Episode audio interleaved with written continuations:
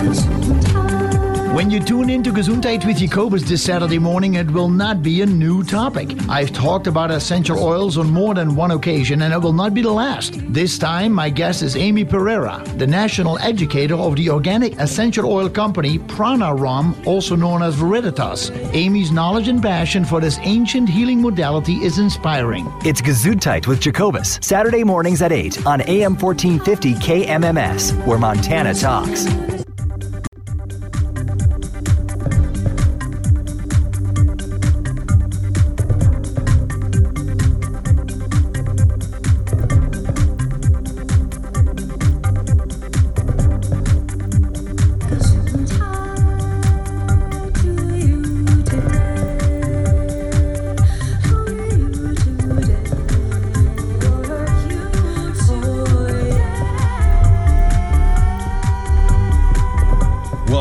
Gesundheit with Jacobus, Health Talk Radio, integrating allopathic and all natural medicine one show at a time. Here is your host, Jacobus Hollowine. Well, good morning, everybody. Welcome to the show. This is Gesundheit with Jacobus. The program is all about health, healing, and healthy lifestyles. Gesundheit means health or good health, but always want to keep in mind that we are not here to diagnose, treat, or cure. The purpose of the show is education, information, and hopefully a little bit of tidbits that can help you in your quest for better health. Always recommended to you that you contact the guest after the program, see if there is something they can do for you specifically. Call the company if you need be. But in any case, we're living in a society right now where we end up having so many sick people. In the previous program, they mentioned early death in the United States just from heart disease alone is about a quarter million people. That is too much. We have too many people dying for the wrong reasons. I'm not saying we, we, we, we need to die for the right reasons. All I'm saying is is that if there are disorders that we have a chance to avoid, why not do it? In any case, welcome to the program and we really appreciate you are joining us again today. My guest, Amy Pereira, is uh, with a bachelor's in environmental science. Amy Pereira has been passionately committed to environmental and human health education for nearly three decades, and she has served a variety of roles within the natural product industry over the past 20 years. Amy has served as a personal chef for clients with special dietary needs as national educator and Pacific Northwest sales manager for the nation's leading enzyme supplement company, and more. Amy is currently Pranarom's national educator as well as a certified holistic nutrition consultant and a registered yoga teacher. And she loves helping others in taking responsibility for their own well being and in making educated decisions on their health and wellness journeys. Now, the information you can find you can go to the website pranarom.com. P R A N A R O M, pranarom.com. There is also great information available on the previous name of the of the company, which was called Veriditas, and it is veriditasbotanicals.com. Amy, good morning to you, and I'm sorry I cut you off there. Oh, good morning, Jacobus. Thanks this- for having me. Hey, you bet. I, I really have enjoyed going through some of the material, also talking to you before the program. It's it's an absolute delight that you are spending some time with us, and especially since you're an hour earlier than us. So getting up early and being being nice and fresh for the radio uh, takes a little extra work. Oh, my pleasure. It was definitely nice to connect with you as well. Yeah, thank you. Yeah, now uh, tell us. I still have tendencies at the store when we talk about essential oils to just say Veriditas. Uh, what is Veriditas? What is Pranarom? Explain that to us. Yeah, so Veriditas is a portmanteau, a combination of two words, and they are derived from the word for green and the word for truth. So Veritas, which is truth, and Veridi, which is green. And really, that term was coined way back by Hildegard von Bingen Oh yes. back in the 1100s. Yes. as a combination of words that really meant that when we take green plants into our beings and incorporate them into our lifestyles, we have the ability to support our truest, high, highest versions of ourselves. And so, Veriditas was founded in 90, um, back in 97, but the um, Pranarom name similarly is a portmanteau of two words, prana, which stands for life force or mm-hmm. spirit or even breath of life. So if you've ever done any yoga classes at the beginning, often or throughout, you'll be instructed to concentrate on your breathing, and the breath work is believed to be linked to our spirit. So prana means life force or spirit, and then arome stands for aromatic essences, the easily evaporating, volatile, fragrant, beautiful essences that plants make. And when we use those aromatic compounds, we have the ability to affect, again, our life force or our spirit. So Yes. Veriditas and Pranarom came together two years ago in 2016. Okay. So it's all about scientific aromatherapy. So it is. It is kind of a, uh, a- a change of the name, but not the people who are involved. Yes, exactly. Okay, I thought that there was a company called Pranarom who bought out Veriditas. That's not the case. Well, no, there is there is a company Pranarom, and so I'll give you a little bit of history if you want to know about that too. Yeah, it's interesting because I, Yeah. I it was been con- a little confusing for me, and maybe I should have done more research on it, but it would be helpful to explain it. Well, you have me here, so I'm like a book on tape, right? There you go. So, there you go. You are. the um, so Pranarom was actually founded in the early 19, uh, 1990s in Belgium by a pharmacist named Dominique Baudoux.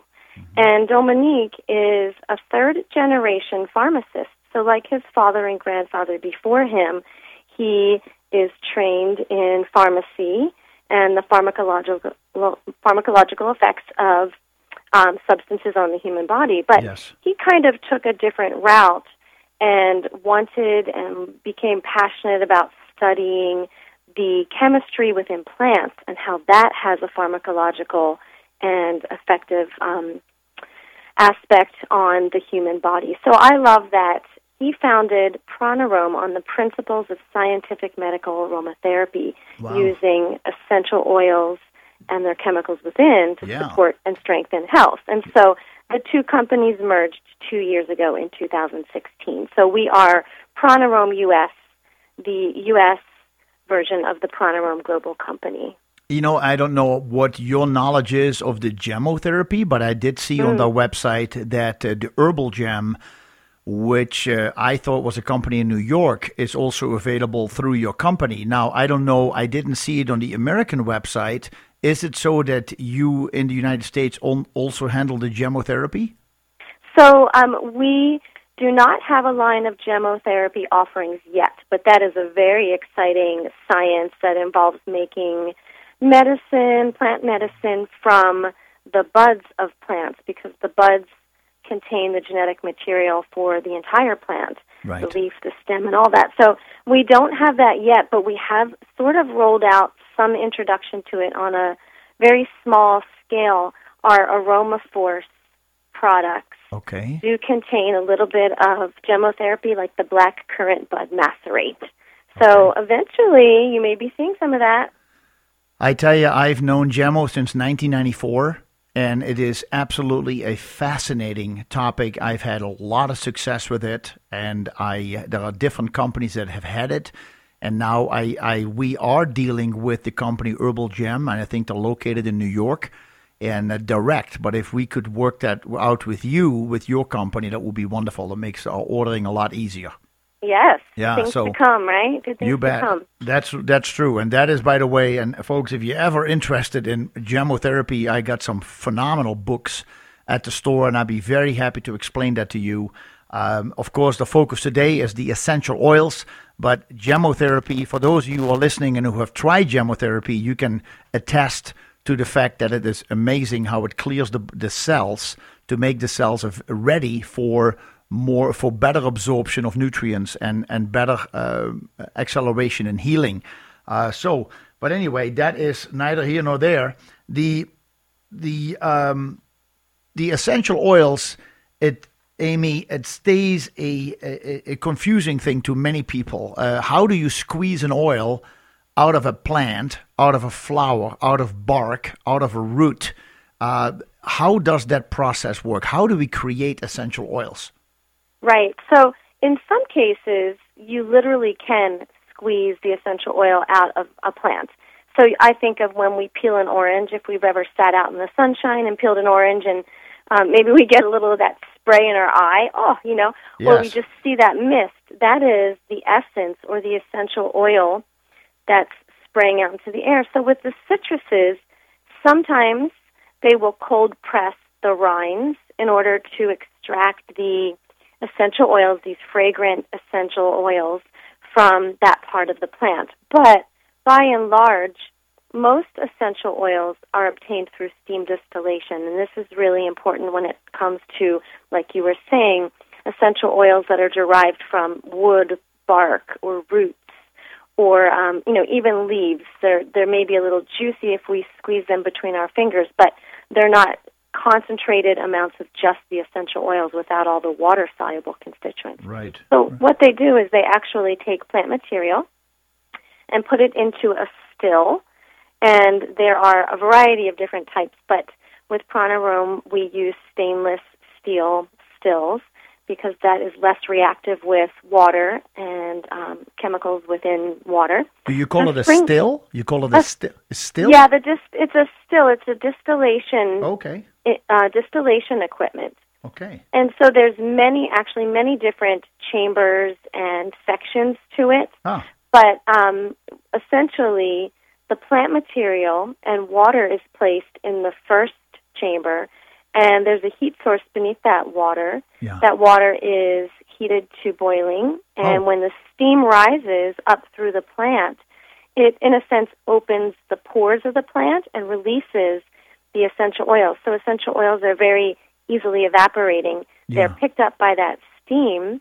They then travel throughout other sections of this equipment to some condensation coils where the gas essential oil molecules and the steam, the water that's in gas state, then come back into a liquid state. So they condense back into a liquid. It kind of cools course. cools off as it goes through all these uh, pipes, so to say. Yes, exactly. And then because essential oils have a lower density, um, they rise and the water sinks, and the essential oils are taken off the top and sold in little bottles.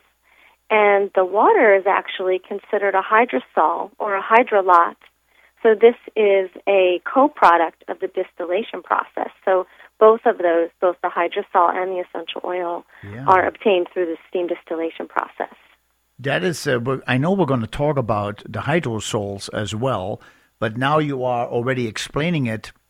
Can you uh, highlight just a few things about hydrosols? Why? What is the purpose of hydrosols? Sure. So because this is really the water that's used in the process, Dis- distilling process, yes. yes, it is going to contain the water soluble constituents and very little, if any, essential oils. And so you might think, well, what's so great about that? But that makes them more gentle and able to be used in cases where maybe essential oils might be too strong for Ah. an infant or for your pets. You can use them for skincare purposes. Huh. You can use them to wash the face, tone the skin, hydrate the skin, cool a burn. So there's many different ways that you can use hydrosols as well. I'll be darned.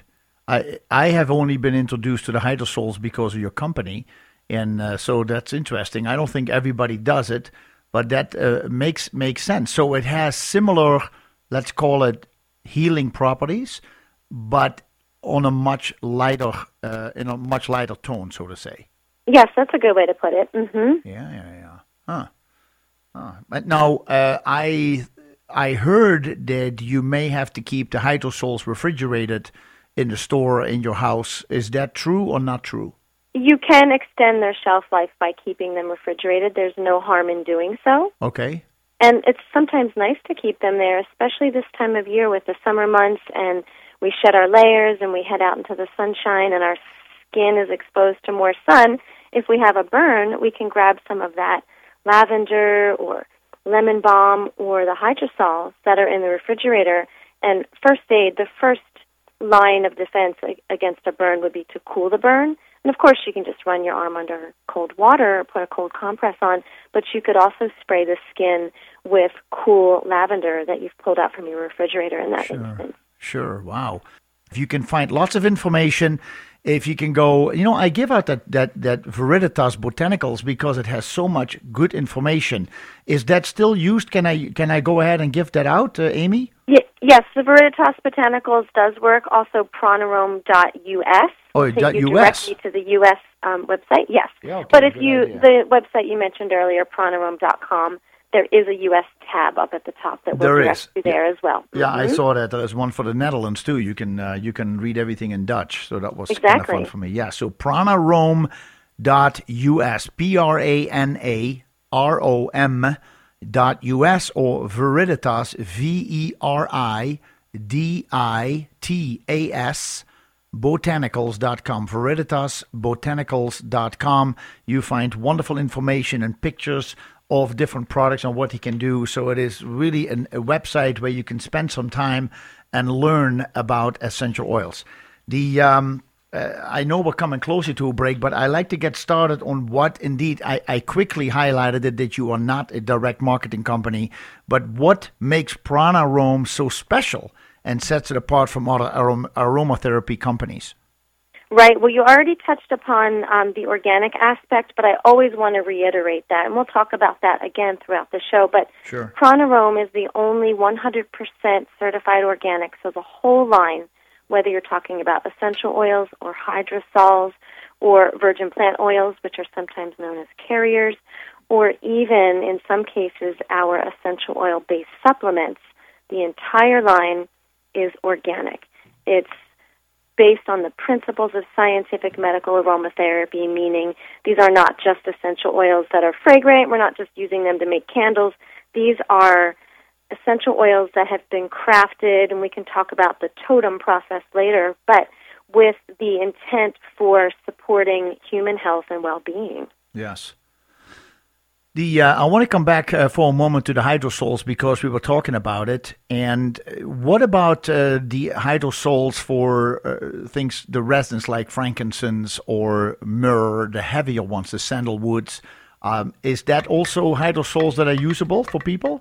Yes, absolutely. So there is a sandalwood um, hydrosol, and there is a frankincense hydrosol, and they are they. You know, when you smell them, it's good to keep in mind that it's not the exact same fragrance as the essential oil. Interesting. But the sandalwood really, um, I love that one. Yeah, That's I one love of my sandalwood. Very Yeah. favorite. Yeah, wonderful. Well, we're going to take a short break here. Don't forget to breathe while you're listening to Gesundheit with Jacobus. Stay tuned. There's more.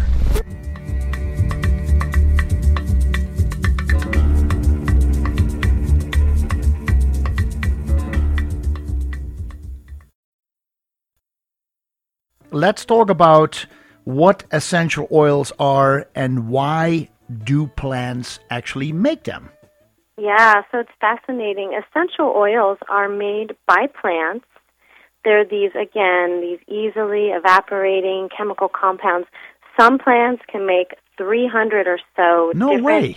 chemicals. Yes, they can Wow. contain 300 different types of molecules Huh. within their tissue. Yeah. And so they make them for a variety of purposes, but um, to fight viruses, bacteria, and other pests. So Yeah. they make them to ward off threats to their immune system. They also are made to attract pollinators, so bees, butterflies, beetles, etc., that help ensure survival of the species Yeah. And they they often um, deter certain animals from eating them, and they attract seed scatterers like large animals that would come up and bump them and spread the seed. So it's really all about survival and um, sustaining that species of the plant. Yes. is the reason why they make them. Uh huh. Wow. But we humans can and have been for millennia, we can harness those powers of those essential oil chemicals and use them for our immune systems and our reproductive systems and our overall well being. So fascinating how plants make these amazing essential oil chemicals, but that we too can benefit from them. Now, the history of essential oils, it it goes back a long ways, and it is simply because of the tremendous archaeological research that that has been done by people that we discovered that these oils have been around for a very long time. A very long time. And that is so fascinating because, let me say it this way: what we have discovered in the modern day that we found in Egypt, and I'd like you to elaborate on that a little bit, the quality of these oils was still there. And that to me is fascinating how Mother Nature works. Of course, obviously, it was pretty dark and damp and cold in there, cool in there in the pyramids. But Uh, explain a little bit to, to us how what they found and what they found about the quality of the oil, if you know any about that. Well, the essential oils were used in the embalming process. They were used in anointing and spiritual practice. Um, and so, yes, there is a long history. I mean, we're not talking about the fact that plants have made essential oils probably well longer than humans have been harnessing the mm. powers, but they archeolo- um, archaeologists have found ruins and remnants of ancient distillation pots. I mean, really, Really? basic and rudimentary, but amazing and you know ingenuity. It's amazing what you can do when you're not sitting around watching television and your brain starts expanding. Yes. Um, but they found these pots that water and plant material would be placed in, just like modern, um, more sophisticated equipment. But you'd put the plant material and the water in the pot, and uh, fire would be built beneath that. And same principle, the steam would travel up through the plant, bring the essential oils up to the top. It was sort of a long pot with a roundish lid. And so, you know, when you take the lid off of a pot of maybe spaghetti sauce or something you have on the stove, and there's all that steam, and if you tilt it to the side, it all drips runs on your counter or something like that. yeah. Well, that top of the pot was high enough from the heat source that it would collect the steam and it would turn back into water, and then it would drip down the sides and collect in a little sort of moat that would channel that those drips of liquid onto a little pot on the floor that would collect both the essential oil Huh. and the hydrosol. So Yeah. that was dated to about 3500 BC. Wow. So that's 5500 years ago Yes. that you know 5500 years millennia humans have been utilizing and value um, in gaining the value from plant materials It just uh, uh, amazes me. Yes, and even uh, what they found in uh, in some of the tombs from the pharaohs in the who were embalmed, they also found, I understand, small containers with essential oils in it. And what I recall is that they still felt like oils and still smelled like oils. Uh, is that is that true or is that uh, not true? Um, so I can't speak about all of the details about the archaeological finds, but I would think that if it was more of the thick, the more viscous oils, they have a tendency to be able to last longer. Huh. I would also imagine that, I mean, the ancient Egyptians were experts, of course, at embalming, and I would imagine that they also preserved all of those containers that they wanted to you know, have usher that being into the afterlife as well. So they probably were very well sealed, Yes. and that can lead to them still being around. Now, we came up to the break in the last half hour, and I couldn't really continue asking you about what makes the company Pranarom different than others. We did say it's 100% organic in all the products, the capsules, their hydrosols, the, the oils, uh, the way you make things in general is, is, is kind of unique what are some other things that you have gone that the company has gone through like ecocert what are some of the things that the company has done to make it the level the quality that it is today Yes. So with Pranarom, there is a direct relationship with the farmers and distillers. So we get no essential oils from a catalog, from a broker who comes by and says, hey, do you want this lavender or this lavender? It's not like that.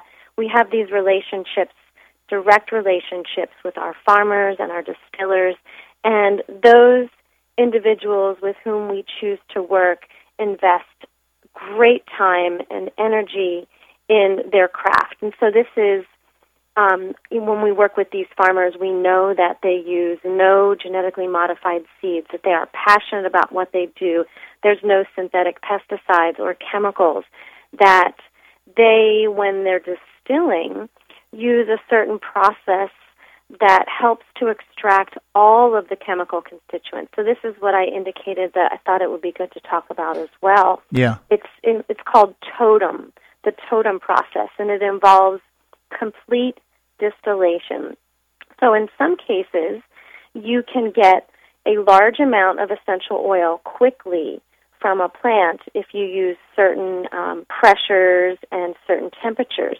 And this is good for maybe the bottom line in that you get a lot of oil fast. Yes. But what happens is if you don't give it um, the right period of time, if you're just trying to get a lot of oil fast, you don't get all of the active molecules that are within that plant. So the totem process involves taking time and doing it right and getting all of the essential oil chemicals, what are maybe considered from the head, heart, and tail of the distillation process. So you get that which is released initially, and then the heart, um, that which would be maybe um, fastest released, but also sticking around and allowing the last bits of chemicals to make it into the oil. So you have this complete essential oil with all of the active molecules. So That give give us an idea. Time. Yeah. Now give us a rough idea. Let people know what are some times that were hours wise that it takes to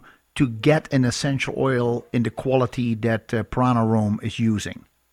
Yes. So with each plant, of course, it's going It's to different, right? yes, very different. And so with each plant, too, you're also using different parts of the plant.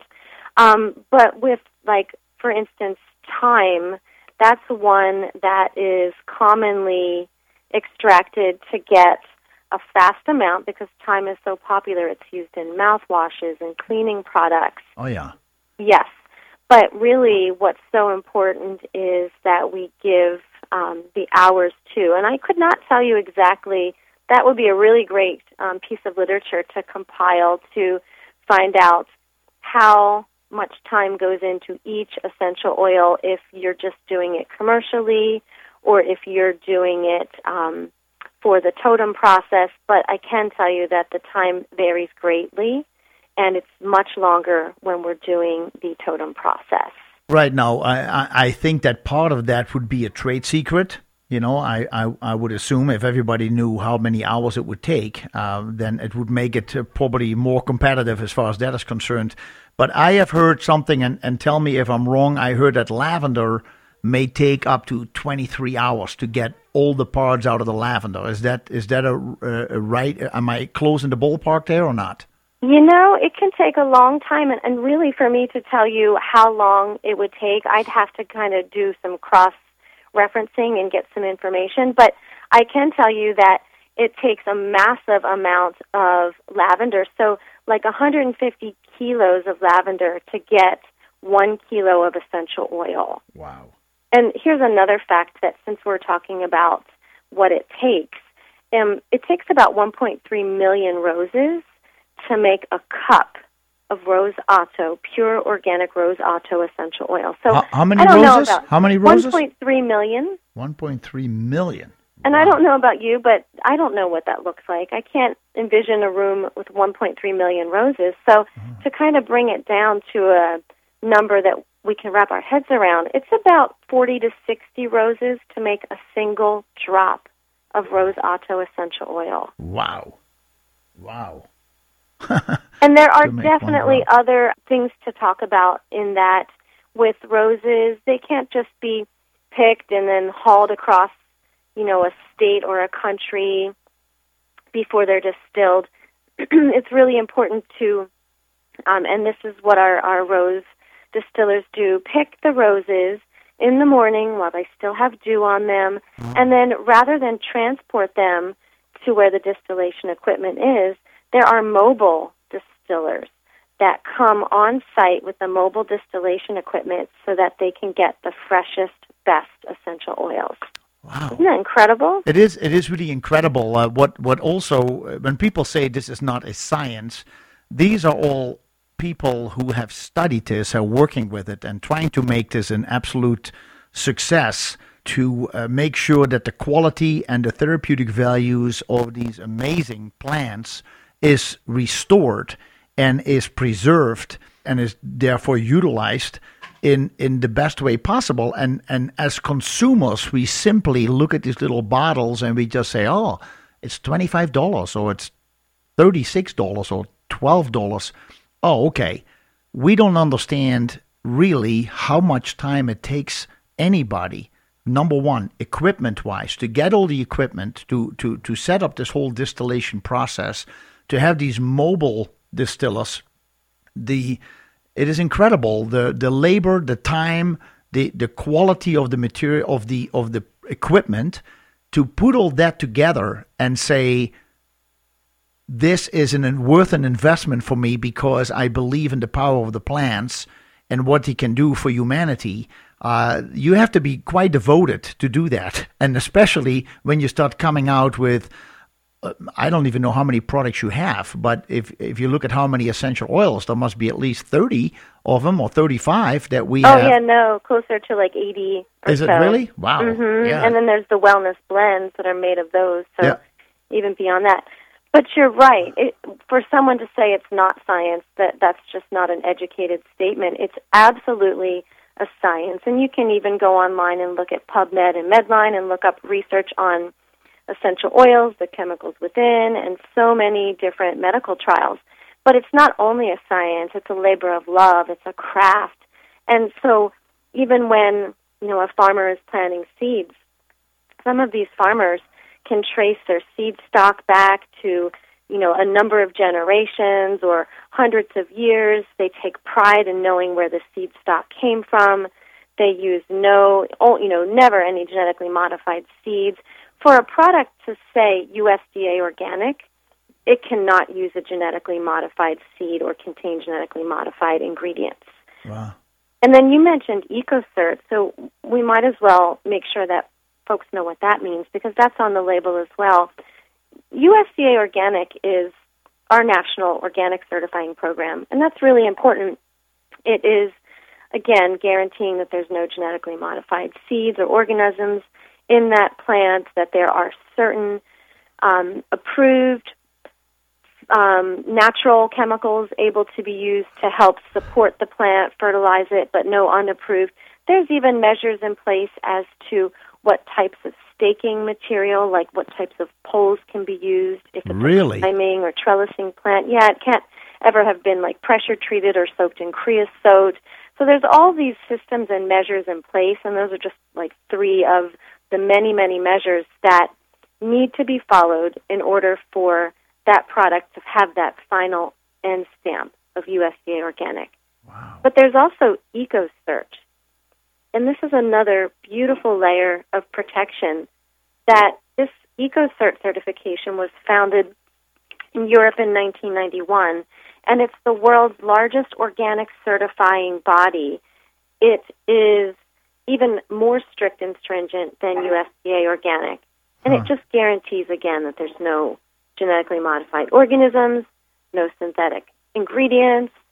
All of the products are always tested in house and third party as well, hmm. and tested for 120 different pesticides because sometimes neighboring farms and fields may spray, and there's always the concern of potential cross drifting of that. So it's very important to pay attention to all the measures all along the way, but then also test the final product so we know that they're pure, organic, and also just that we know all the chemistry within so that when we're building formulas, we can take advantage of those chemicals and know what that oil contains and how that's going to best serve us. Right, right.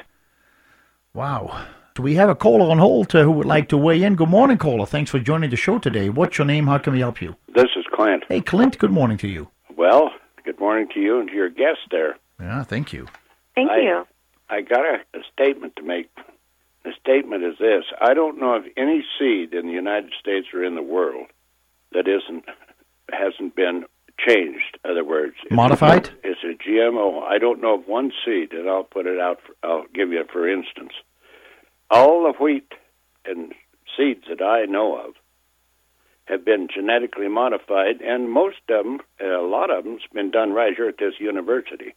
And you can look up at the patents that the university has on genetically modified seeds. But the organic seeds, a lot of them has gen- been genetically modified and called organic. And the thing thing that's happened here, uh, to me anyway, to my estimation, I think that uh, we've had a lot of people lie to us about various different things of what is a is, you know is is not a genetically modified seed or whatever.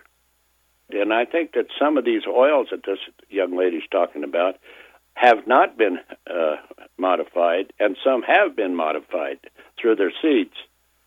And now that's good, or that could be good, or it could be bad. And so, Right. So there are there is a hybridization process that can happen, Mhm. and that's just the natural selection, as you're probably well aware. Um, but there really are seeds that are not genetically modified, but it is an immense amount of labor to make sure that we have these and we store these in seed banks. And anytime that you put seeds out in the field, of course, there's always um, natural selection that will happen. And so it's really hard to just kind of live in a bubble. But at the same time, there still are absolutely um, GMO free varieties that do remain. But like you said, unfortunately, modern biotechnology is definitely um, working to alter many different plants and seeds. I don't know if that's for good or for. I don't know if it's if anything will come good out of it. I hope so. That when they do all these things, and they do it because of the droughts, and they they do a lot of different modifications of seed because of the of the climates, and I can understand that.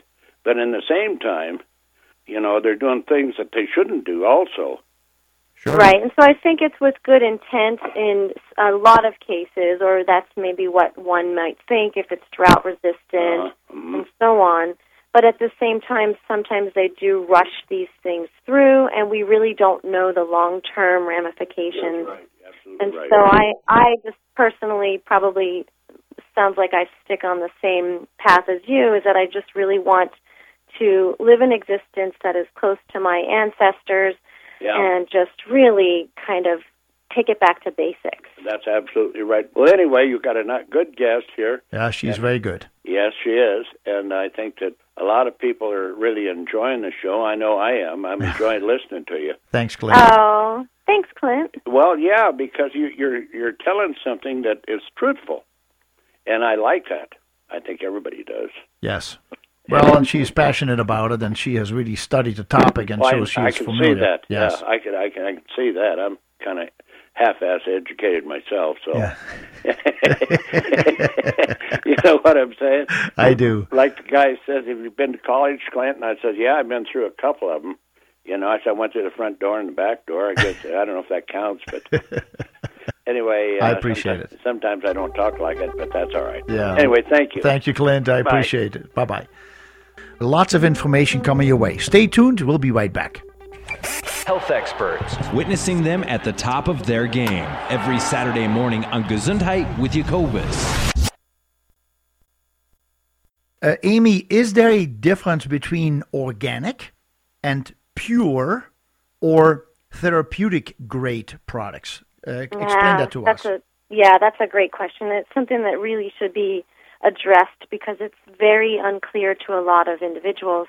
Um, so, with just like the word natural, terms like pure or therapeutic or you know ther- therapeutic grade, those are not legally defined. So, when it comes to our governing bodies, FDA, and so on, um, th- those terms, pure, therapeutic, therapeutic grade, they don't mean anything. They're not legally defined. So you might see a little TM, the trademark, after some of those. That just means that the company has registered that particular language with the patent office and that that is their combination of special words that only they can use. But USDA Organic and EcoCert, these are not trademarks. These are national and international certifying bodies that inspect facilities, inspect the growing process, and throughout the whole, um, all the steps of the process along the way, Right. they take into consideration and you cannot not follow those channels to have the EcoCert or USDA organic seals on your label. So there's, like I said, inspections involved. With yes. just putting pure or therapeutic on a product, that's just a marketing term. So okay. while therapeutic is a great word, I mean, I I frequently use it and say, you know, it, it may have therapeutic benefits. Yes. What therapeutic means is that it's intended to impart a beneficial effect on the human body, and that's okay. a great word.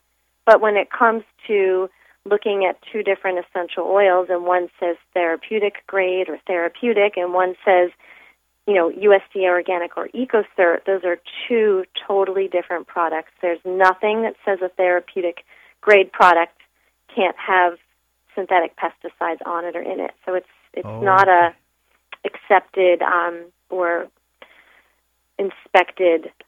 There's no inspection that goes along with that. Now, a company might put that on their label and trademark it, and it might mean something to them, but it is not nearly the same as USDA organic and EcoCert organic certification. So that is the first thing you need to look for.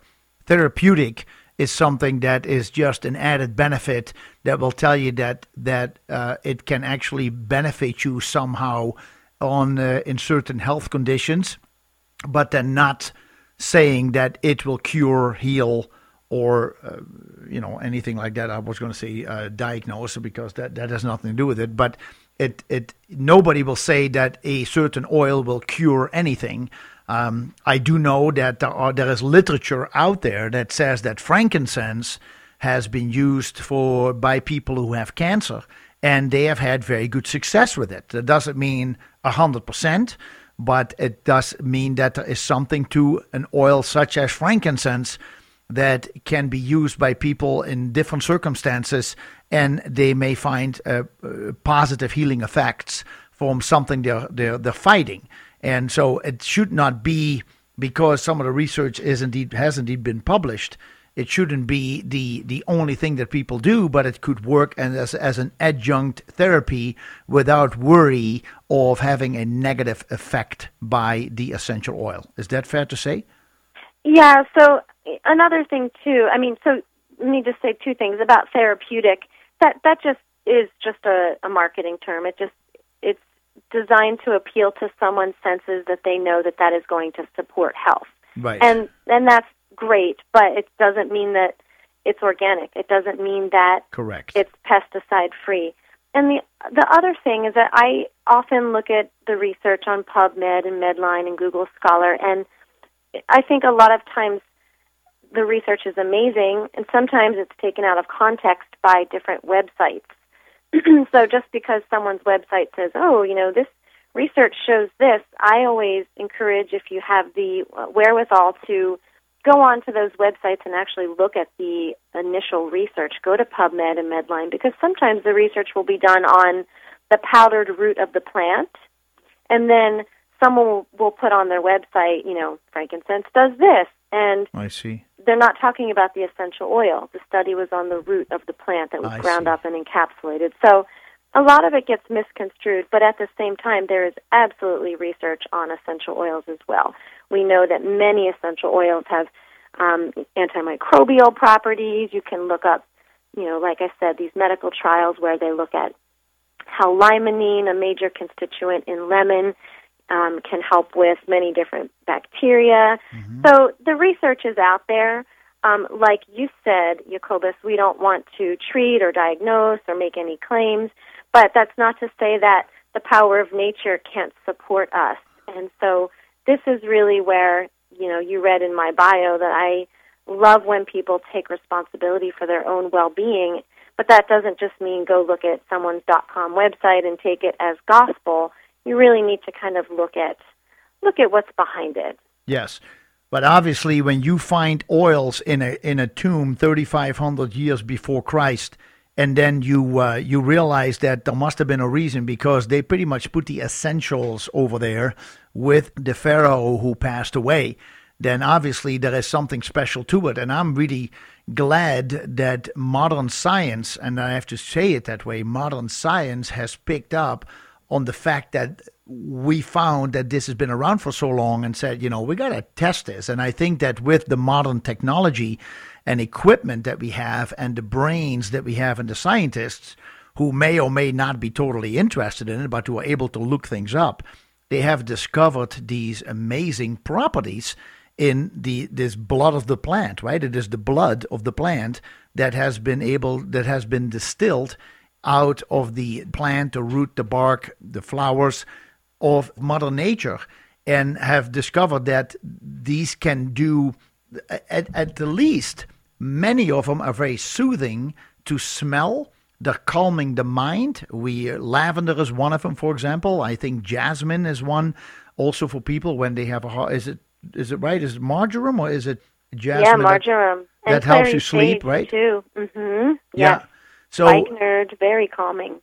Yes. So the the uh, the benefits that have been discovered simply by smelling the oil and feeling a calmness coming over you uh, that could already be something that works on people. Uh, people enjoy sprinkle sprinkle a few drops on the pillow at night and just go have a more restful sleep. Well, are you making any claims? No, but the anecdotal information that's out today with uh, people using essential oils, and especially I would say in the last few decades when the market has really exploded, I would say is a lot of indication that the powers that be, let's call it that way, are behind in their in their research in calling it what it is that this stuff really works and that it is very beneficial to people and they shouldn't make it so difficult and say well it's not been approved by the FDA blah blah blah it's uh, sometimes conf- it frustrates me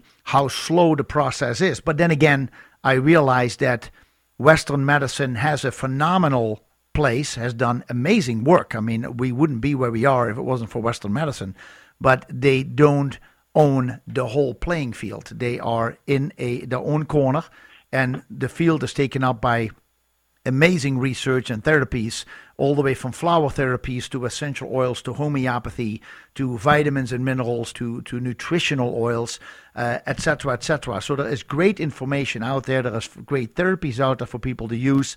And we are focusing today on the essential oils and especially on the one that you are working with as national educator, Pranarom, because the excitement that you are truly a 100% eco-cert and 100% organic and that you do something that is called the totem, the TOTUS, is that what you called it? Totum, yes. Totum. T-O-T-U-M. Yes, so that, that means that the research that Pranarom has done is finding out – how long, how many hours do we need to distill this plant, this flower, to get all the essential constituents distilled out of it so that we can we, we know that we have everything we need. Uh, to me, that is that is amazing science for people who have figured that out. Right. Yeah. So you know, some companies will just use high pressure and distill for 25, 30 minutes, but then you're not getting all of the beneficial components that are within an essential oil. So I you may use the lower pressure, lower pressure, and take you know more hours, but the final end product, even though it it takes more time and it costs more to run machinery, the end product is unmatched. Well, and I think also that you put a lot of stress on the plant itself if you try to speed it up. I think if you just let it naturally happen, then it uh, it is much more relaxing and and more beneficial beneficial. Right, and so it can be less irritating. Using the high temperatures um, can produce discolored oils that are, um, you know, you can kind of think of it as cooking something on your barbecue too long. It gets a little too burnt and crispy. Um, yes. Very rudimentary analogy, but at the same time, um, high temperature could give some essential oils some um, potential adverse chemicals in them. So now, this is really all an amazing science. It is. Now, there is an, a great book, booklet, that is available at the store, and that is done by Dr. Baudoux, B A U D O U X, the man who started Pranarom in Belgium, the pharmacist, and it's called the, the guidebook to chemotyped essential oils. What are chemotyped essential oils? Yeah, so chemotyping is interesting and important to know about. And uh, I'll kind of start with the fact that there are different species of plants. And so a great example would be some oils that you have in your store, like Eucalyptus globulus or Eucalyptus citriodora. There's also Eucalyptus radiata. So the eucalyptus is the genus, and the radiata is the species, or the globulus is the species. So it's a similar plant, same family, same genus, but it's just a little different enough that it can be considered a separate species. So that's pretty easy to understand, and you'll see when you look at the bottle, it'll say the genus and species right on the front. But in some cases, one plant with the same genus, same species, and we can take rosemary, for example. It's Rosmarinus officinalis.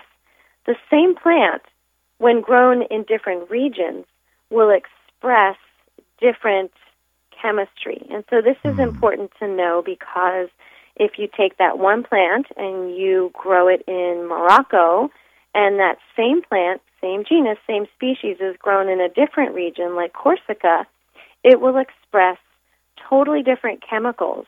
It will make different chemicals within the plant. And then when the plant is put into the distillation equipment, the end product will be very different. Yeah. So that first one might have a really high amount of 1,8 cineol, and that is what's also in eucalyptus.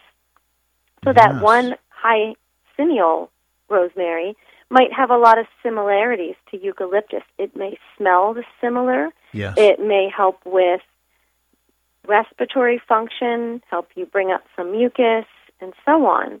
But the other plant that doesn't have that high cineol might have a different compound like verbenone, and that makes it um, just suitable for different purposes like skin care or maybe fighting fine lines, facial yeah, yeah, care, yeah. and so on. So knowing that each plant, when it's grown differently, can, not every plant, but many plants, when grown in different regions and different conditions, can express different chemicals. You wouldn't know this unless you were doing testing, gas chromatography, mass spectrometry, and looking at those end reports. That will tell us what a chemotype is, what chemotype that plant may be. So, a chemotype, really simply put, is a different chemical makeup of the same plant. I see. And so, a lot of times, like you were saying earlier, folks will come in and say, Oh, I heard frankincense is good for this, or I'm looking for cinnamon. And then when they walk over to the essential oil set, they may see that there's cinnamon leaf and cinnamon bark or three different eucalyptus species, or a rosemary that says cineol, or one that says verbenone. So I always tell people when you are looking for essential oils, if you've read it in a book or seen it on a website, make note of the genus and species, or the chemotype if that's known, because that will really help you select the best essential oil for the purposes that you're hoping to achieve. Yes. And I, I highly recommend folks if you happen to go to Gesundheit Nutrition Center, look at these booklets. They are on the bottom shelf and they are wonderful. They literally explain what she is talking about over here, talking about the species and talking about the genus. So the genus could be, as you mentioned, eucalyptus, but the species then there's different kinds. You see a globulus, you see a citriodora, you see a radiata, and you pick the one that you want because the booklet will actually explain what each and every one, what the globulus radiata and uh, the uh, the Citrodora will actually well what benefits, the main properties it has, and what are some of the traditional indications. I see here with Eucalyptus citriodora, it even works with shingles if you have itching, uh, also hypertension, uh, cystitis, um, arthritis, tendonitis, sciatica, athlete's foot uh, mosquito repellent and mosquito bites, well, that's really good right now. But th- just simply knowing that these oils can have these benefits instead of just saying, well, it smells pretty good, there is more to it. And I, I again, I personally love the fact that science is backing this up and showing that these amazing plants that Mother Nature makes have these benefits and uh, we can they're, they're ready for us to be used. So to pick up that booklet, look at it, find out what this product can do for you. Now, as far as essential oils, Amy, I know that some people put them in something, they smell them, they they they, they use a distiller themselves, an, an aromatizer themselves, or they just uh, put it on their chest or on the bottom of their feet. Uh, what are some of the best uses that you have seen for essential oils in daily life? Yeah, so I mean that's going to be. I love the question, and it's so relevant to each individual. Um, it is many people, many people will become mostly familiar with putting essential oils in their diffuser, and that is a great way to get to know an oil. Um, there are definitely some oils that are not as suitable for the diffuser, and so you can always look at literature that refers to that. But a diffuser is an awesome way to get to know an essential oil, to use it to freshen the home, to help support clean air in the home. But then there's so many other uses. Skin care. You can use essential oil of lavender for a sunburn or a you know a burn that you've incurred on the barbecue this time of year or maybe Yeah. cooking. Mm-hmm. Um, a lot of folks will use them in the bath, like you were saying, for their emotional components. You could put lavender or um, other essential oils, bergamot, whatever you find to be really calming and effective for you, into some salt, some Epsom salt with some virgin plant oil, and make a lovely moisturizing, soothing, aromatic soak. You Mm. can use them, like you said, in inhaler sticks um, as chest rubs. When kids aren't feeling well, often moms, if they have a fever, they'll do that cold socks, wet socks, traditional Chinese medicine principle where you put on some wet socks and then some wool socks, and that helps to draw the core temperature away from the core and out toward the extremities because of the evaporation happening with the wet socks. yes. But a lot of folks like to put essential oils on the feet as well. Mm-hmm. So there's just so many different ways, and of course, um, cleaning products as well. I love to reduce the toxic burden in life. There's so many toxic chemicals everywhere we turn, and you know, even just in certain cities, going outside and breathing the air or smoke if there's wildfires near you Yeah. the air quality, water quality. We're assaulted on so many levels. So when we can use essential oils to make cleaning products, clean our homes with lemon, that's a great way to reduce that toxic Yeah. burden. Yeah, or pine or something. Yeah, absolutely. Right. Wow, uh, it's it's exciting. I, I know that uh, many people like to put it on their on the bottom of the feet or behind in the in the hairline in the neck. Uh, peppermint, for example, if you want to cool down, cool off a little bit when it is so hot, but it'll use a little peppermint on your temples. Make sure you don't keep it close to your eyes, but a back of the hairline cools you down very quickly. Um, this is great. We have lots of good information coming our way from Amy Pereira, the national educator for the essential oil company Pranarom. So stay tuned. Go to veritasbotanicals.com, veritasbotanicals.com, or go to pranarom.us for more information. We're going to be right back. Stay tuned, please. The next generation of alternative medicines. Gesundheit with Jacobus from 8 to 11 a.m. on AM 1450 KMMS. At the end of the last half hour, we were discussing how to apply the essential oils. And you were talking about obviously a diffuser, which is very safe for many people to use just to sm- make a room smell wonderful, or therapeutically at night, put it next to your stand night or put it on your nightstand, let it run. Or if it makes too much noise for you, just get it going for a couple hours before you go to bed. Close the windows, and then when you go to bed, shut it off, clo- have your windows closed, close the door, and then you inhale that smell all night long, which could be very healing healing for you. Uh, also, people can apply it on the skin, but we're going to elaborate on that now. Uh, you can put it in your bath, take a bath in it. Uh, let's say people take a bath. How much oil would you put in the bath? Well, it really depends which essential oil you're talking about. And if it's a blend or something that's designed and already formulated for direct use, like you could put a few drops of stress recovery, for instance, right into the bath water. Anytime you have a higher temperature in the bath, that will increase your ability to absorb essential oils. So Okay. usually a drop or two is fine, but that's not the case with every essential oil. So it's really important that booklet that you mentioned, the guidebook to chemotyped essential oils Yeah. that folks can come in and get, and I think it's complimentary there. Um, so. That's really great because it will tell you how much you can use topically, and it will tell you if you need to dilute it. So, in the scientific aromatherapy world, when you put it on your skin without being diluted, it's called neat. So, many essential oils are safe for neat application, like Neat. lavender. Neat is spelled N E A T. That's right. Yep. Like So that is neat. direct Neato. on the skin. Okay. Yes, exactly. So you can put the oils that are, um, some of them neatly right on your skin. You can apply them in that way, neat application. Meaning, again, you don't have to dilute it. So if you have a burn, you may put a few drops of lavender onto that burn. And what I really like to do is keep the lavender hydrosol, that that water, in the refrigerator.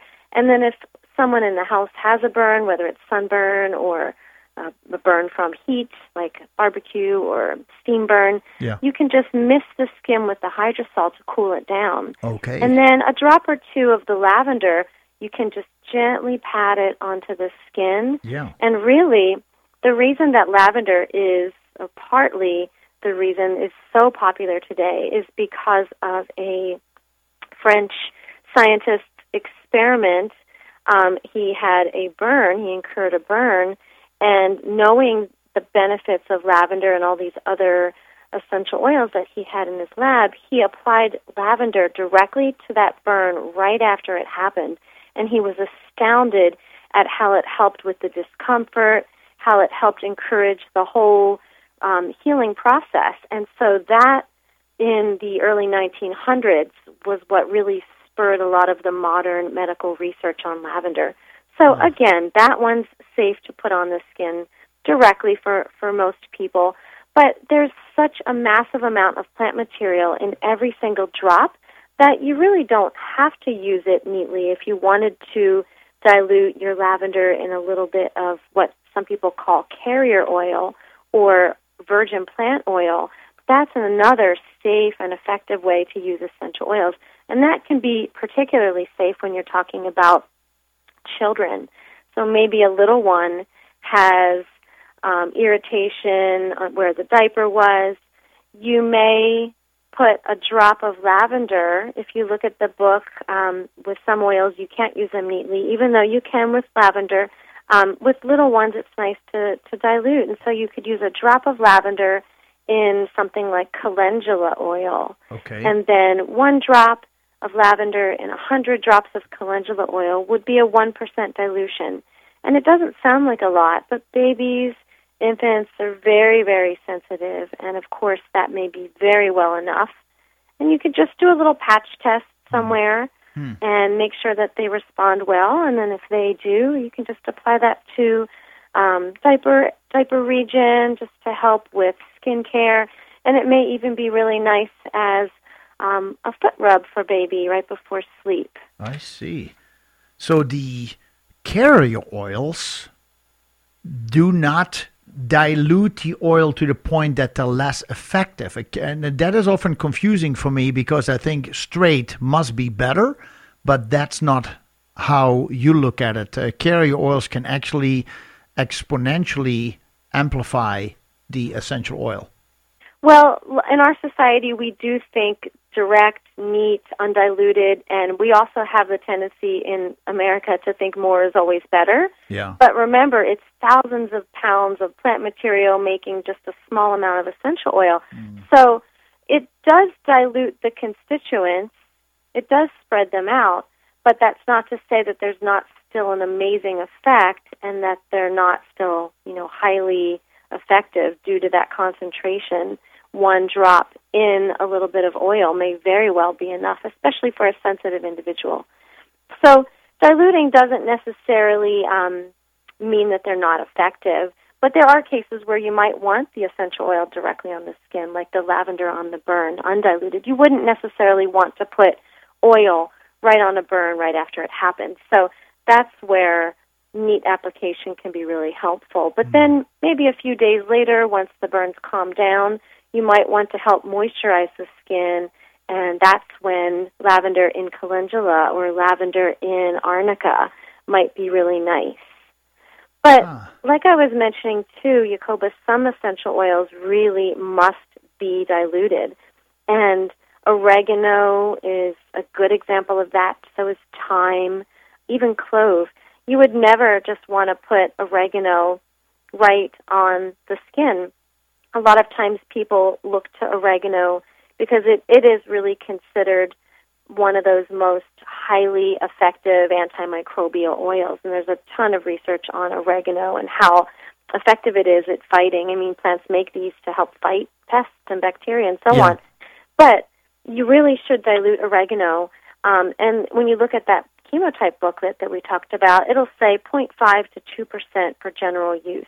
So, you know, that's something like a drop of oregano in a 100 drops of a carrier oil or a single drop of oregano in a 100 drops of lavender. And that's another reason why lavender is so popular is because it's a really great carrier. So Huh. in Europe, they often use it as a carrier in times where you wouldn't want to apply a plant oil. You wouldn't want that fatty oil on a burn. Or maybe if someone has like athlete's foot and they want to use oregano, they wouldn't necessarily want to put a lot of oil on the feet. That might trap in the heat and just you know many situations fungal challenges thrive in moist dark environments. That's why we have you know athlete's foot jock itch. They thrive because we have socks on or mm-hmm. our clothing very tight up against our groin with underwear and so on. So you wouldn't necessarily want to keep that warmth in and applying an oil might trap in heat and some moisture Yeah. so that's where you could put oregano in a carrier like lavender just one drop of oregano in a 100 drops of lavender, which is a 5 ml bottle, you could shake that up and relabel it and then use that to support foot health and so on. So Wow, that's really, really interesting, Amy. It is. I, I, it's uh, a fascinating concept. It is uh, because you would think that uh, oregano. Oh no, you're talking about a fatty oil, and I think that all the oils are fatty. But you're telling me that certain oils are more fatty than others, and they should or should not be directly applied to the skin. Well, if you have a certain health condition, like I was saying, maybe athlete's foot or Yeah. jock itch, you wouldn't necessarily want to put a lot of oil on that area. It might not help. But when you put the lavender or the oregano in lavender instead of in a carrier oil, then you're diluting the oregano so that it's safe for application, but you're not putting it in a carrier oil. So in some cases, carrier oils are great. They are very moisturizing. They trap in that they trap in the moisture, so that protective layer helps to lock in moisture and create a barrier against the elements. That can be great if you have a lot of um, contact issues, like you you touch different plants or certain jewelry has a tendency to cause irritation for you. If you're very sensitive to topical challenges, you might want to put on a carrier oil and just create a protective barrier against Yeah, the yeah. elements. Huh. But for some health conditions, it's nice to put oils that need to be diluted, like oregano, into lavender and use that as a carrier. And all of these essential oils are very different from the carrier oils in that the essential oils are made up of carbon chains, so carbon molecules with um, other elements like carbon, or I should say oxygen, hydrogen, nitrogen. So there's these different molecular configurations, but they're carbon based. And because they're not fatty acids, the essential oils is sort of confusing to people because they hear oils and they think that they're oily or greasy. Um, essential oils are carbon molecules, chains of those. They are very easily evaporating. They will Huh. absorb into the tissue relatively quickly. Yes, they do. Although they're hydrophobic, they shy away from water. Yeah. They're lipophilic. They're very attracted to fats. And our cell skin cells have a fatty cell membrane. The essential oils can be attracted and drawn into that fat and then brought into the capillary and enter the bloodstream. So they will absorb very quickly. They won't leave a greasy residue. The virgin plant oils, though, are from the first cold pressings of the nuts, fruits, and oily seeds of plants. So you can think of olive oil. It's very oily. If you spill it on a piece of paper, you'll have that greasy Absolutely. residue that will last and last and last. If Yes. you pour a pure essential oil onto a piece of paper and come back and look at that paper, if it's a clear oil like lavender, that oil will be gone maybe in about 20 minutes or so, if not much faster. Oh, interesting. Yeah, so you can tell if an oil's been cut or adulterated or Oh. diluted in a carrier oil Ah. if it leaves that greasy stain on paper. But very different. So the virgin plant oils are often called carriers, but it's almost unfair to call them carriers. They have immense properties on their own. You can use black cumin for really dry, patchy skin. It's got a lot of great properties like thymoquinone that is look at some medical research, you'll see that the thymoquinone can be really helpful for supporting healthy liver.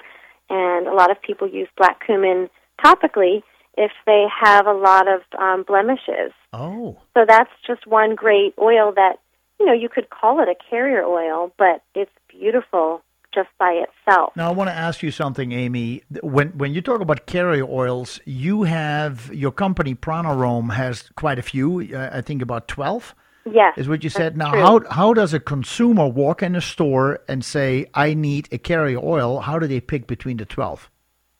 So is there a guideline? Yeah, so each one has its own benefits. Like black cumin, I mentioned, is really great for blemishes. Um, calendula, I talked about being really good for baby skin care.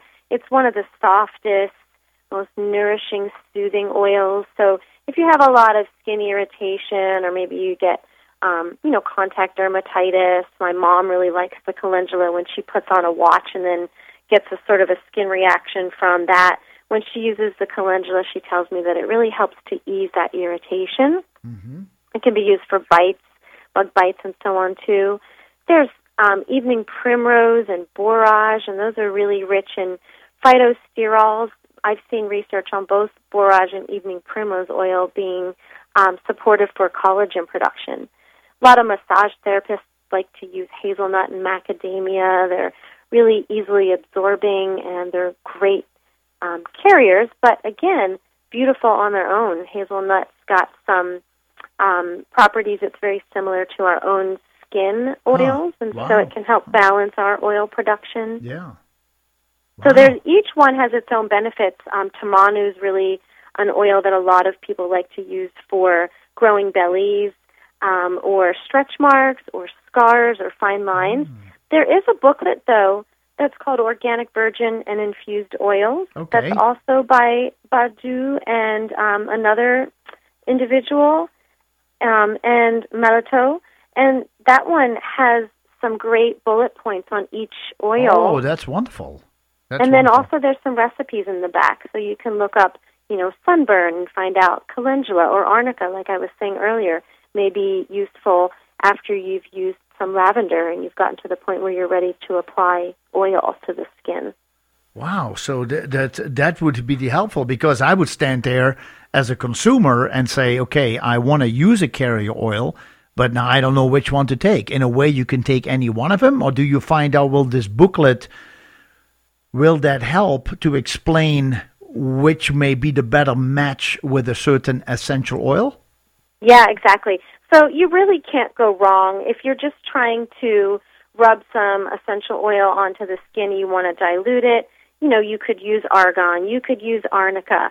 But getting a little more intimate with them and knowing that each one has its own unique benefits, you can really customize your essential oil blend with the proper virgin plant oil. Yes. So, you know, it, it can go further beyond just being something that holds your essential oil or dilutes your essential oil. Now, the, question I have for you, Amy, is when you dilute an essential oil with a carrier oil, how do you go about it? You say, well, you mix it. I mean, uh, you, do you put it in the palm of your hand? Do you use a tablespoon and say, we use uh, half a tablespoon of, of carrier oil with three drops of essential oil? How, how do people figure this out? So in some cases, if you're just using it out of bath, you could put it into your hand like a, dro- a drop of lavender and maybe 15 drops of carrier oil and just use it on your dry parts, your the soles of your feet and so on.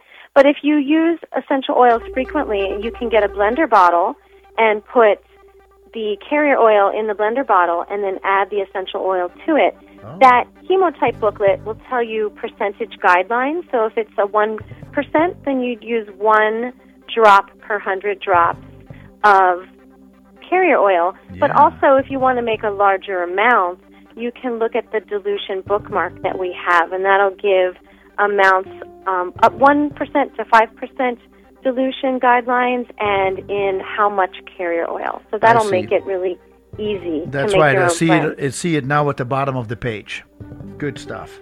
Yes. All right, great. Well, we're going to take a short break, Amy. I really appreciate you spending your time with us this morning. Folks, uh, stay tuned because there's a lot more where this came from. Almost as good as a protein shake in the morning. This is Gesundheit with Jacobus.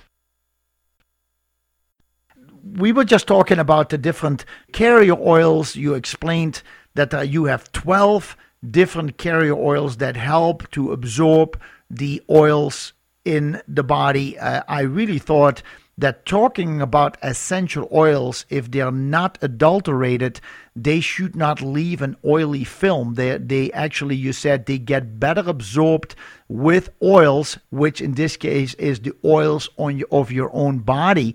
So they get absorbed easily. Uh, oils obviously do not get absorbed in water, usually. That's the way it should be. So with oil, with water it doesn't work, but if you mix them with oils or if you apply them directly to the skin, they blend with the oils of your body and therefore easily absorb and they will disappear. I have heard Amy that well, I've tried it myself, put oils on the bottom of my feet and they get absorbed very quickly. I've heard about some oils that within a few minutes you can almost taste them in your mouth, on your tongue. Have you heard about that too? Yes, I've seen some research that says when you put the oils on the skin, um, they've done breath tests, and within 15 minutes, some essential oils would be able to be excreted through the breath. So, because of their low molecular weight and really small size, and the fact that they are lipophilic, they like fats, they will be drawn right into the skin, and especially fast absorbed in areas where there's thin skin layers like the um, wrists, um, also the face, the scalp. They they tend to really absorb quickly in those areas. But you can apply them, you know, all over the body, and just keep in mind that if it's an essential oil that needs to be diluted, then you would want to dilute it in a carrier oil. The carrier oils are beautiful, like we were saying, all on their own. Yeah. But when you do put the essential oils in a carrier oil, it's kind of like a slow time release absorption uh-huh. because they hang out in the fat on top of the skin and, and you don't get them absorbing right into the tissue as quickly. Huh. Other areas uh, or ways in which the essential oils are really quickly absorbed into the body would be through inhalation. Okay. So if you have an inhaler stick and you put essential oil, let's say you put um, sinus formula on that and inhaled that, you would have the essential oils of eucalyptus and peppermint and rosemary basically making direct contact with the tissues of the mucous membrane. So it's going to be absorbed very quickly into the mucous membranes as well. Mm-hmm. Inhalation, even in the diffuser, if you're sitting right near it, is a very rapid way for the essential oils to make contact with lung tissue, mucous membrane tissue, and so on. Yeah. It's uh it's fascinating, in my opinion, when I grab a booklet and I look at the different titles of the oils that are out there thyme, oregano, frankincense, myrrh, uh, ravensara, you have wintergreen, mint, lemon. You have all these, you have 80 of them. That is, to me, is like, oh, I know what that looks like. But then to understand what these oils can do for you, uh, that has been uh, researched for so long therapeutically what it may help you with. It is one of these safe ways. You know, often people say, well, you cannot take this internally because it could be dangerous. Here you have a therapy that you can actually always apply externally or take a bath in or put them on the bottom of your feet or inhale in this case without inserting it. You don't need needles. You don't need to swallow it internally. Actually, some of it may be better not to. But this is really a therapy that has shown to work without being invasive. Right, and in Europe, these essential oils are really sold in pharmacies, not in health stores like here in the uh. U.S. So it's really respected as plant medicine. Um, they consider it uh, medical aromatherapy. I I do want to just make sure that people understand. I know sometimes, like you mentioned earlier, folks will say, "Well, organic costs more," and that's not always the case. It's not the case with many of the essential oils within this line. Of course, rose, by and large, anywhere in the industry, if it's pure, is going to be more costly because of the large amount of roses that are required to make the essential oil. But because plants make those essential oils to fight off viruses and pests and bacteria, and microbes, and so on, if they're sprayed with pesticides, they may not produce the same quality and quantity of essential oils that they would if those plants were grown organically. Yeah. So organic is important for that, and then you just need to keep in mind the large volume of plant material going into a small amount of end product. And so if those roses are all sprayed with pesticides, you may run the risk of having synthetic concentrates in your final end product. So yeah. when you're, you know, some people will say, well, I'm just using it to clean my bathroom. But inhalation is one of the fastest ways to get those essential oils into your body. And so you're standing over your sink cleaning and you're inhaling those essential oils, those naturally occurring chemicals, or potentially otherwise, maybe synthetic chemicals if those essential oils are not organic and they're yeah. adulterated or cut. So huh. organic is really important and you can save money on, you know, the clean 15. You can maybe get non-organic bananas and non-organic onions and look at that environmental working groups list. But when it comes to essential oils, this is really an important product to choose organic for. And that's not even because my background's environmental science and I know that when they spray them with pesticides, it doesn't always stay on the plant. It goes into the groundwater and it runs off into our lakes and streams. And I personally want to minimize synthetic pesticides and chemicals and and support organic agriculture. But yes. even back for our own health benefits,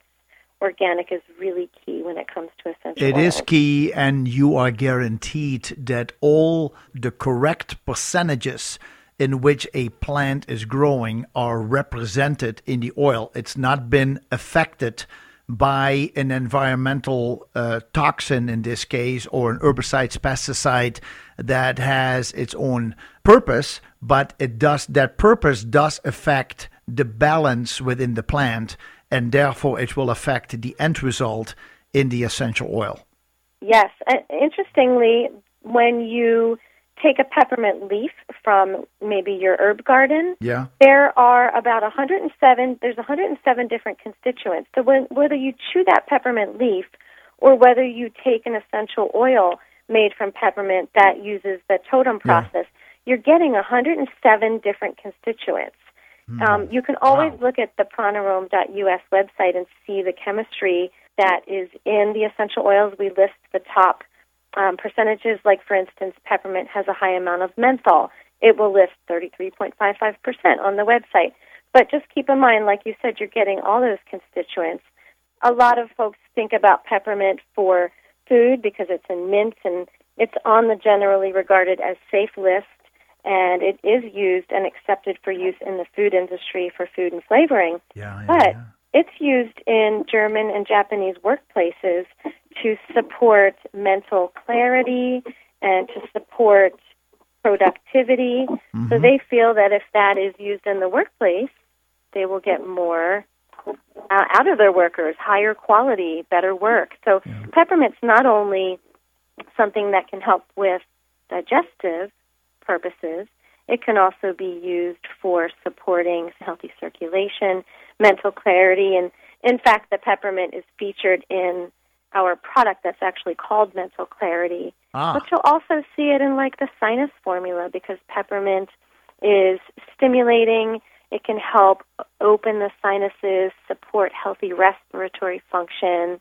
not only is peppermint in the sinus formula, you'll get eucalyptus, which it and rosemary we talked about have the 1,8 cineol that's known to be supportive for helping with congestion. So sinus formula is one of my favorites. Wow, very, very interesting. But uh, the information, I think that what your company has done as far as educating the consumer, it's been one of the main reasons why we decided to carry it because the packaging, the quality, the education, the fact that I have you here on the radio explaining a lot of this to us, the company has literally gone 100% in helping to make this a very consumable product. Education all the way, and, and like I said, the handouts are wonderful for people to use. So um, my hats off to to everybody in your company to creating something that is uh, within this industry almost unique, as good as you've done it. Oh, so. thank you. It's an honor to be able to work with a 100% organic line and to be able to educate and see people um, share information. And I just love the, the great feedback that I get from people when they tell me about their experiences. So it's very, very rewarding. Now, one of the things that that the the people have discovered also or been working with is that hey, we do know the benefits of a certain oil. What if we start putting some of these together and create a formula? Now, again, to make an essential oil formula, many times we need thousands of pounds to create one pound, and it is therefore or hundreds of pounds to create one pound. Is that a good thing or not a good thing to make formulas? And what do some of these formulas do for people better than just using the one essential oil that has already so many benefits? Right. Well i think one of the practical applications is in some cases you will have an essential oil that's great for something but you might want to couple it with something else to help get more chemistry more synergy and so knowing that blends can be built with the support of number of different oils to help achieve the end goal. Um, like, for instance, with stress recovery, this is a great emotional care formula. We all know that lavender is very calming, very soothing, but there are other essential oils that are also effective. And I've even seen some research that says that when patients were going in for medical procedures, they tested lavender or clary sage. They tested two different groups on discovering which essential oil would outperform the other in helping to ease the stress associated with going in for that medical procedure. And they found that clary sage was just as good as, if not a little bit better, than lavender in some individuals in easing the signs of stress. And so, stress recovery is a formula that's built around that. And I mentioned earlier this one can be put in the bath, but this is a blend of lavender with clary sage, harnessing the power of both of those, oh. with some citrus. There's bergamot. Citrus is known to be uplifting but yet soothing all in one. Yeah. You know, rather than buying a bottle of lavender and a bottle of clary sage and a bottle of bergamot and sweet marjoram and rose geranium, they're all in there. So it can be cost effective. It can also be nice if you're just not really sure about how to blend yet. You don't feel comfortable with mixing, you maybe aren't comfortable with doing the math and looking at the dilution guidelines, it's already done for you. It's ready for direct application. You could put a few drops in the palms of your hands and rub your hands together and bring your hands to your face and just breathe those oils in deeply, or you can rub the essential oils a little bit on your collarbone or even, you know, use them in the diffuser. So the ready for direct application, that's a nice thing. You're harnessing the power of multiple oils. You don't have to buy all the oils, and they're already expertly blended for you. I see. So just as adding a pure essential oil to a carrier formula, or to a carrier oil, and thereby slow release it, when you put essential oils together in one of your 22 wellness formulas, they all have they enhance each other. yes. They enhance each other and they, they complement each other and they all have benefits that are in the same realm of why you call it a certain way, such as mental clarity or stress recovery. Right, exactly. There's another one that's called immune defense solution, and it contains rosemary and eucalyptus and peppermint, a variety of nine different essential oils that are blended and formulated to help respiratory health. Many essential oils are known by aromatherapists to have expectorating properties or help to break down mucus. So these essential oils are chosen based upon their reputation and their properties, blended together, and then something like the immune defense solution can be put, like you had mentioned earlier, in the diffuser next to your bed if you're having a Mm. hard time breathing. Or it can be used as a chest rub or on the wrists or the soles of the feet. So there are definitely a number of different blends that may be even more cost effective than buying your individual bottles. Yes. And again, they're just expertly formulated in the proper proportions, ready to be used directly. Now, I don't know how it is with the bug situation where you live, but uh, we've had quite a few over here, and uh, they're flying around, like going crazy. I thought we had a long, cold winter, but apparently it didn't affect the bugs the way I had expected. What Uh-oh. is what's going on? There is a formula that you have. It's called Bug Bite Eraser. What is that all about? It literally is what the what the what the name says. Yes, so the Bug Bite Eraser is a nice blend of essential oils in a little roller bottle that's ready for you to just rub or roll on an area where you've had a bite. It is lavender, tea tree, clove, and peppermint. So it helps to ease the discomfort and itching of a bite. And what I really like too is that, um, you know, some people have a hard time not being able to scratch.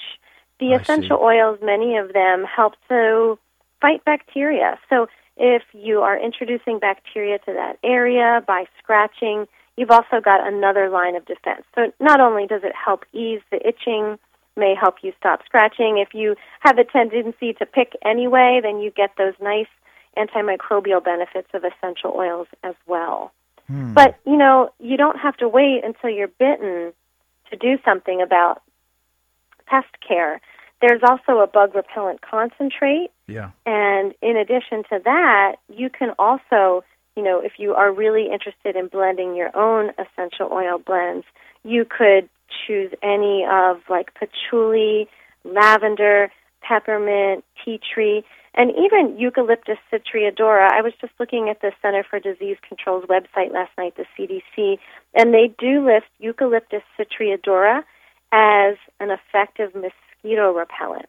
Hmm. So it, when it's used in products, it can be useful in that manner. And these blends of essential oils are in the bug repellent concentrate, so that's Yeah. nice to know.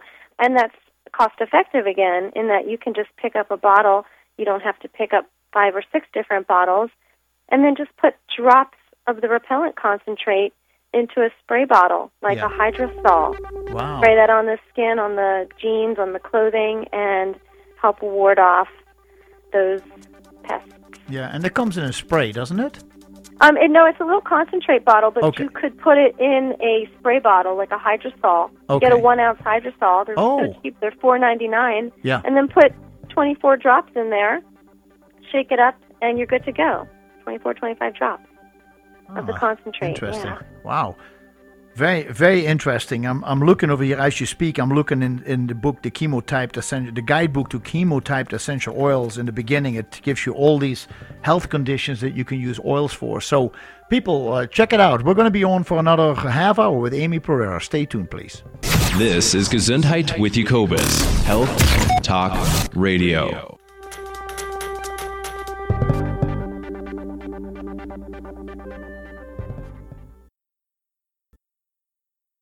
And uh, we have a caller who would like to ask you a question. Amy, good morning, caller. Thanks for joining us. What's your name? How can we help you, please? Uh, this is Roger. I was curious if they had anything there that had some hemp oil in it and, and what it might be good for. Oh, interesting. We do not have any um, hemp essential oil, but interestingly, I've seen that some of the components of essential oils do affect the um, CBD endocannabinoid system. And so, lavender is one that may have some similar soothing properties, but no, not at this time. We do not have a um, cannabis or hemp essential oil. Has that been a has that been a part of the discussion, Amy, uh, because of the increased interest in CBD oil? Oh, I'm not certain. Um, I'd have to inquire and get back to you on that one. Yeah, I appreciate that. Well, thank you, Roger. Uh, CBD oil is available by itself, uh, but not at this point through the company Pranarom. That's a great question, though. Why not? Essential oils are essential oils, right? Right, exactly. Yeah. Um, I don't see why you couldn't get um, a large variety of chemicals from it, but that's a whole different science. It may have to be um, managed and sold in a different way. Um, but I'll have to get back to you on that. That's a great question. Yeah, it really is. Um, it- it- there are different essential oil companies out. We have a selection of them in the store, but we focus on companies that we, as a retail store, are able to get direct without being involved in a direct marketing or multi level marketing. It's all fine. I'm not criticizing anybody. Several of you listening today have signed up with different companies and you're using the oils and you're very, very happy with them. So that is not pointing fingers or anything. It is just that as a, from a retail point of view, it worked much better for us and for the consumer to know everything we need to know about a company's background so we can defend it we can we can say this is why we carry a product now one of the best known essential oil company is uh, young living and uh, there is one uh, they, they have a product that's called thieves like a thief. And thieves is many times people have come in and said do you guys carry in your line a product that is thieves? Uh, obviously it is a patented formula uh, but does Pranarom have something that comes close that has similar benefits as this product that has been an all-time great hit amongst many essential oil users?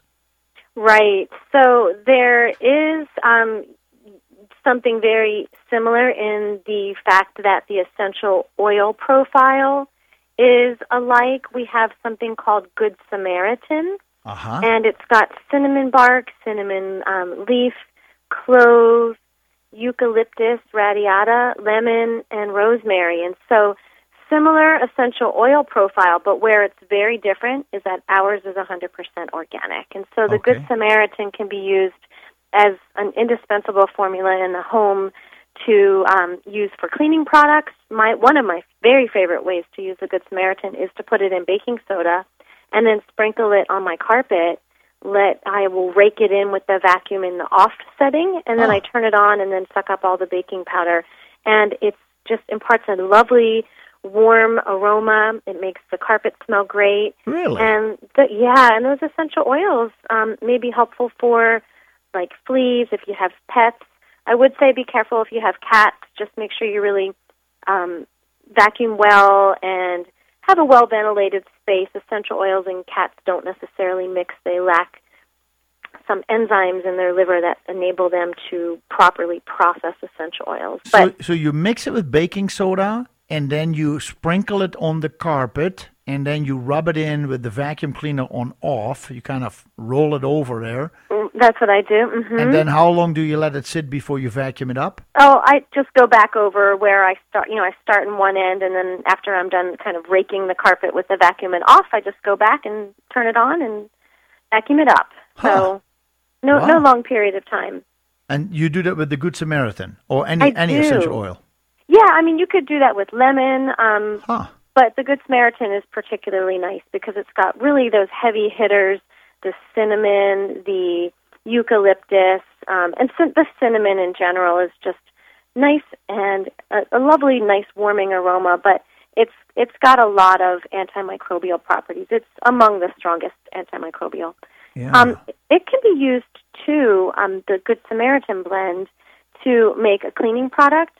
Another really lovely thing that I like to do is put it in a spray bottle yeah. with a little bit of liquid Castile sto- liquid Castile soap, Oh yeah. and then fin- fill it up with um, distilled water. Sometimes I'll put a little bit of um, vodka or grain alcohol in there just to keep it preserved Oh. and just shake it and spray. It's great for light fixture um, switches and sink fixtures, you know, to- cleaning the um, surfaces in your home. It smells great. It's just a really great way to um, sanitize and clean surfaces that are non-porous. Yeah, what an interesting way of uh, utilizing these oils.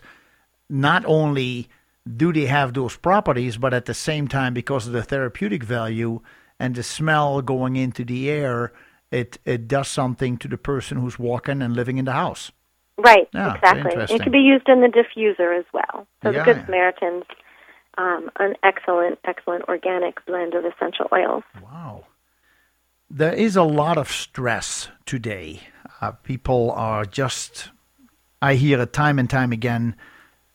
As we get older and we do the same thing over and over again, it has become a routine. We simply know the routine, but we don't realize that we're getting a little sloppy at times, or we are forcing our physical body to do something that it really we're not nourishing it enough we're not uh, strong enough anymore to do what the mind says we know how to do but the body knows how to do it but cannot do it anymore Uh, so because of that i see as people have been doing the same routine for years or decades there is this physical and emotional fatigue that starts to creep up, them, up on them.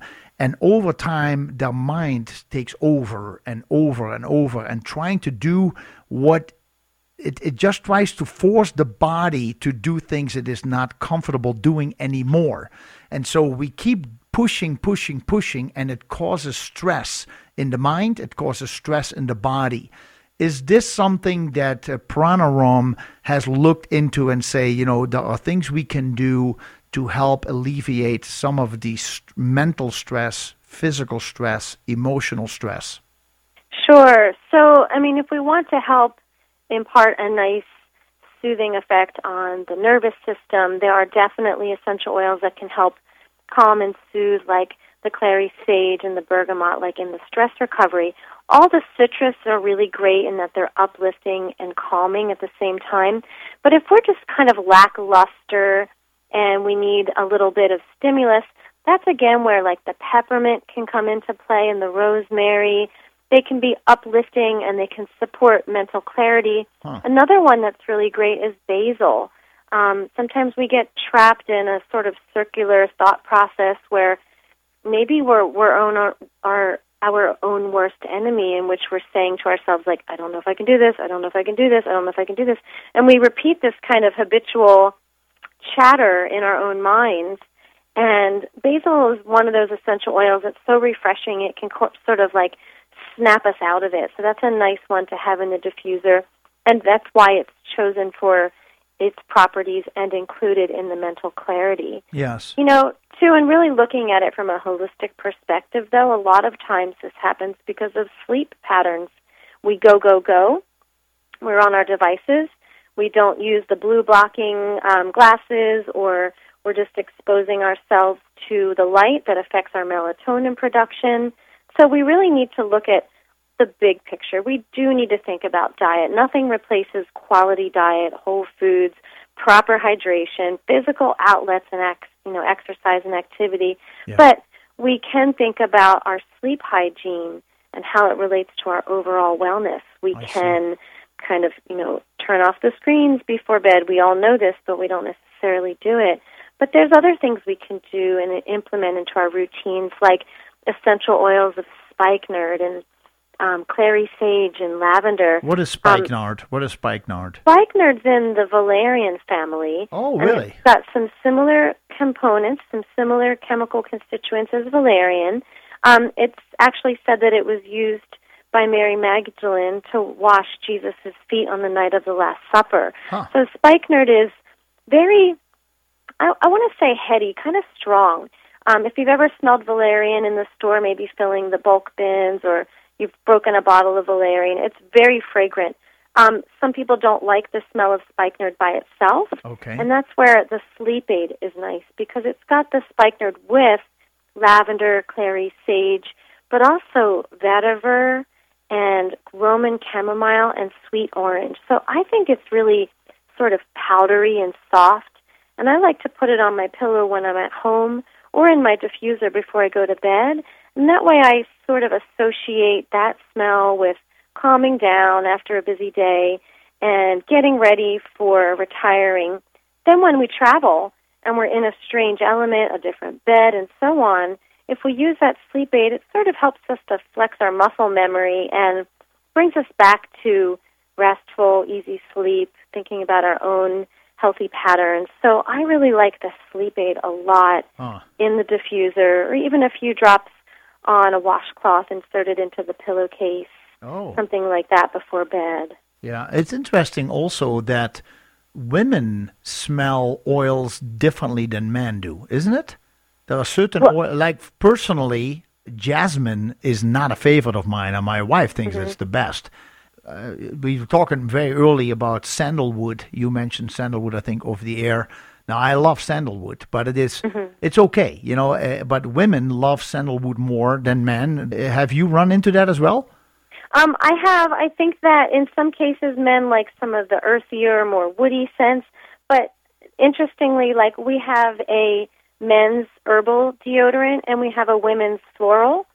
And I personally like the men's deodorant on myself. It's Huh. got vetiver. I love vetiver. It's very Yeah. earthy.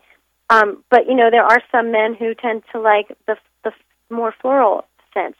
Not as a whole as much generally, but what's also interesting, Jacobus, is that sometimes we find something to be very attractive at one point in our life, and then later we find it to be not something that we want to inhale or smell at that point. So even with our own changes in life cycles and hormones, maybe when we're having premenstrual syndrome, we're more attracted to a certain sort of calming, easing oil, and maybe the rest of the month we're not so attracted to it. We might like something more as we age than we do in our youth. So, mm-hmm. scent's a very intimate and personal thing, and those essential oil molecules actually make it into way up into the sinuses and into the olfactory membrane, and that's in basically in the center of our heads that receive those molecules, and those molecules send messages around the cerebral cortex and throughout the limbic system Yeah. to have an effect on our body to help impart effects on the central nervous system or again to be more stimulating if it's a certain type of oil that has that ability. I see. So it's just amazing how we do have things that we're drawn to and you know that's a great way to kind of get a picture whether an oil is good for you is just to go into a store and open the testers Yep. and see what you're attracted to. Oftentimes you'll be drawn to that which you need, and so that's a wonderful way to go about ah, um, incorporating essential oils into your holistic practice. Yeah, yeah, yeah.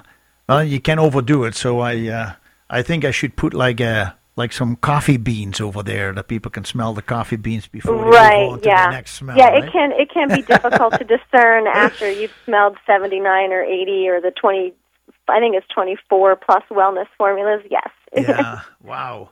But that's really interesting. Like you say, sometimes you're in a certain mood, and when you smell certain ones, you just get attracted to it. Now, when you smell them out of the bottle, that's not always the same way it may smell when it is diluted on your skin. I uh, I do find that certain oils have such a strong aroma when you open up the bottle, but when you apply them to the skin, they have a much more gentle smell to them. So this is something that people should be um, aware of when you try one. That you it probably will be nicer once you apply it to the body. Yes, and so um, interestingly too, everyone's body chemistry is different. We're Also. all biochemically unique individuals, and I will tell someone, "Oh my gosh, you smell great. What are you wearing?" And they'll say, "Oh, the men's deodorant." And I think, "Huh, doesn't smell like that on me." So Huh. you know, we just our own body chemistry reacts with the essential oils, and we are our own unique little diffuser. Yeah, That's Mhm. really interesting. That uh, before you apply it to the body, there is. Uh, yeah, I, I like that. I like that whole concept. Uh, that's wonderful. The mood. We were talking earlier about stress. So that is very helpful that you gave us some information about what people can do. Uh, is there something that they can apply to the body as well? But I, I would say in this case with the stress, try these oils in a diffuser, let them run through your room or run them at night in your bedroom and just let the body absorb these essences. I want to reiterate for those of you who are tuning in late, when you make an essential oil and when you're talking about these these benefits, we are talking about the blood of the plant that has been distilled over a x amount of hours it could be over 20 hours before the complete distillation has happened in the oil and you we call that the Totum t o t u m Totum process so we are talking about something that has taken a precious amount of time in order to get all the healing constituents out just because you see a liquid just because you see a drop we don't always appreciate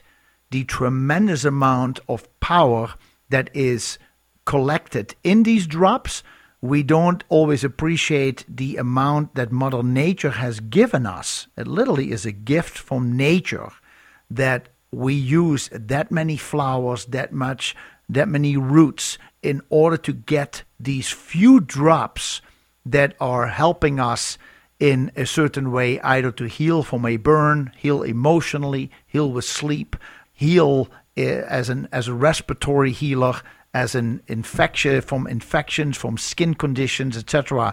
There is so much going into these essential oils that once you start reading or listen to a program like today, you start to appreciate what all this means, what what all happens in the natural industry before a product is actually going to market. And and I really think that uh, many things that you have explained today, Amy, have given me some better insights in this, and I really appreciate that.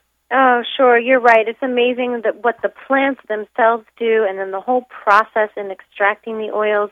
And really, when it comes down to it, you mentioned it takes so much acreage to make essential oils, it's absolutely critical that we're supporting our planet and sustainably harvesting the whether it's the bark or the root or the the resin like in making frankincense. It's absolutely critical as the demand for essential oils is rising that we conserve and protect these resources and so that is of utmost importance to us and I really encourage individuals to ask questions of the companies that they purchase oils from, you know, why aren't they organic? Are they organic? You know, how are these crops harvested? Yes. We need to ensure survival of these species not only, you know, for their benefit but for ours as well. Now, are there essential oils that we work with that you work with that have actually been grown in the United States? Yes, some of them for sure, and then others don't grow well in the U.S like frankincense does not grow in the U.S., so that's oh. going to come from Somaliland.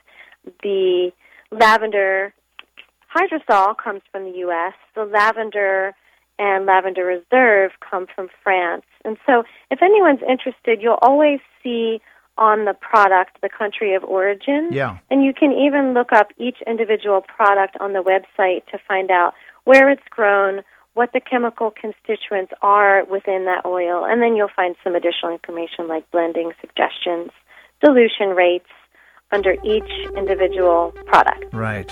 Wow.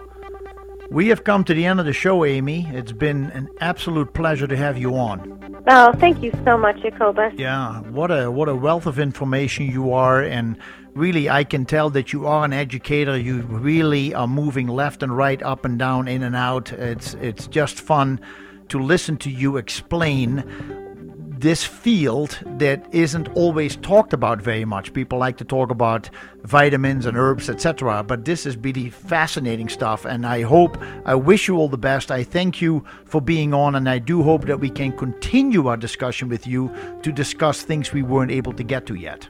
I would love that too. All right. Well, we'll do that. We'll set that up. And I appreciate all of you listening. We're going to be back. Talk to you then.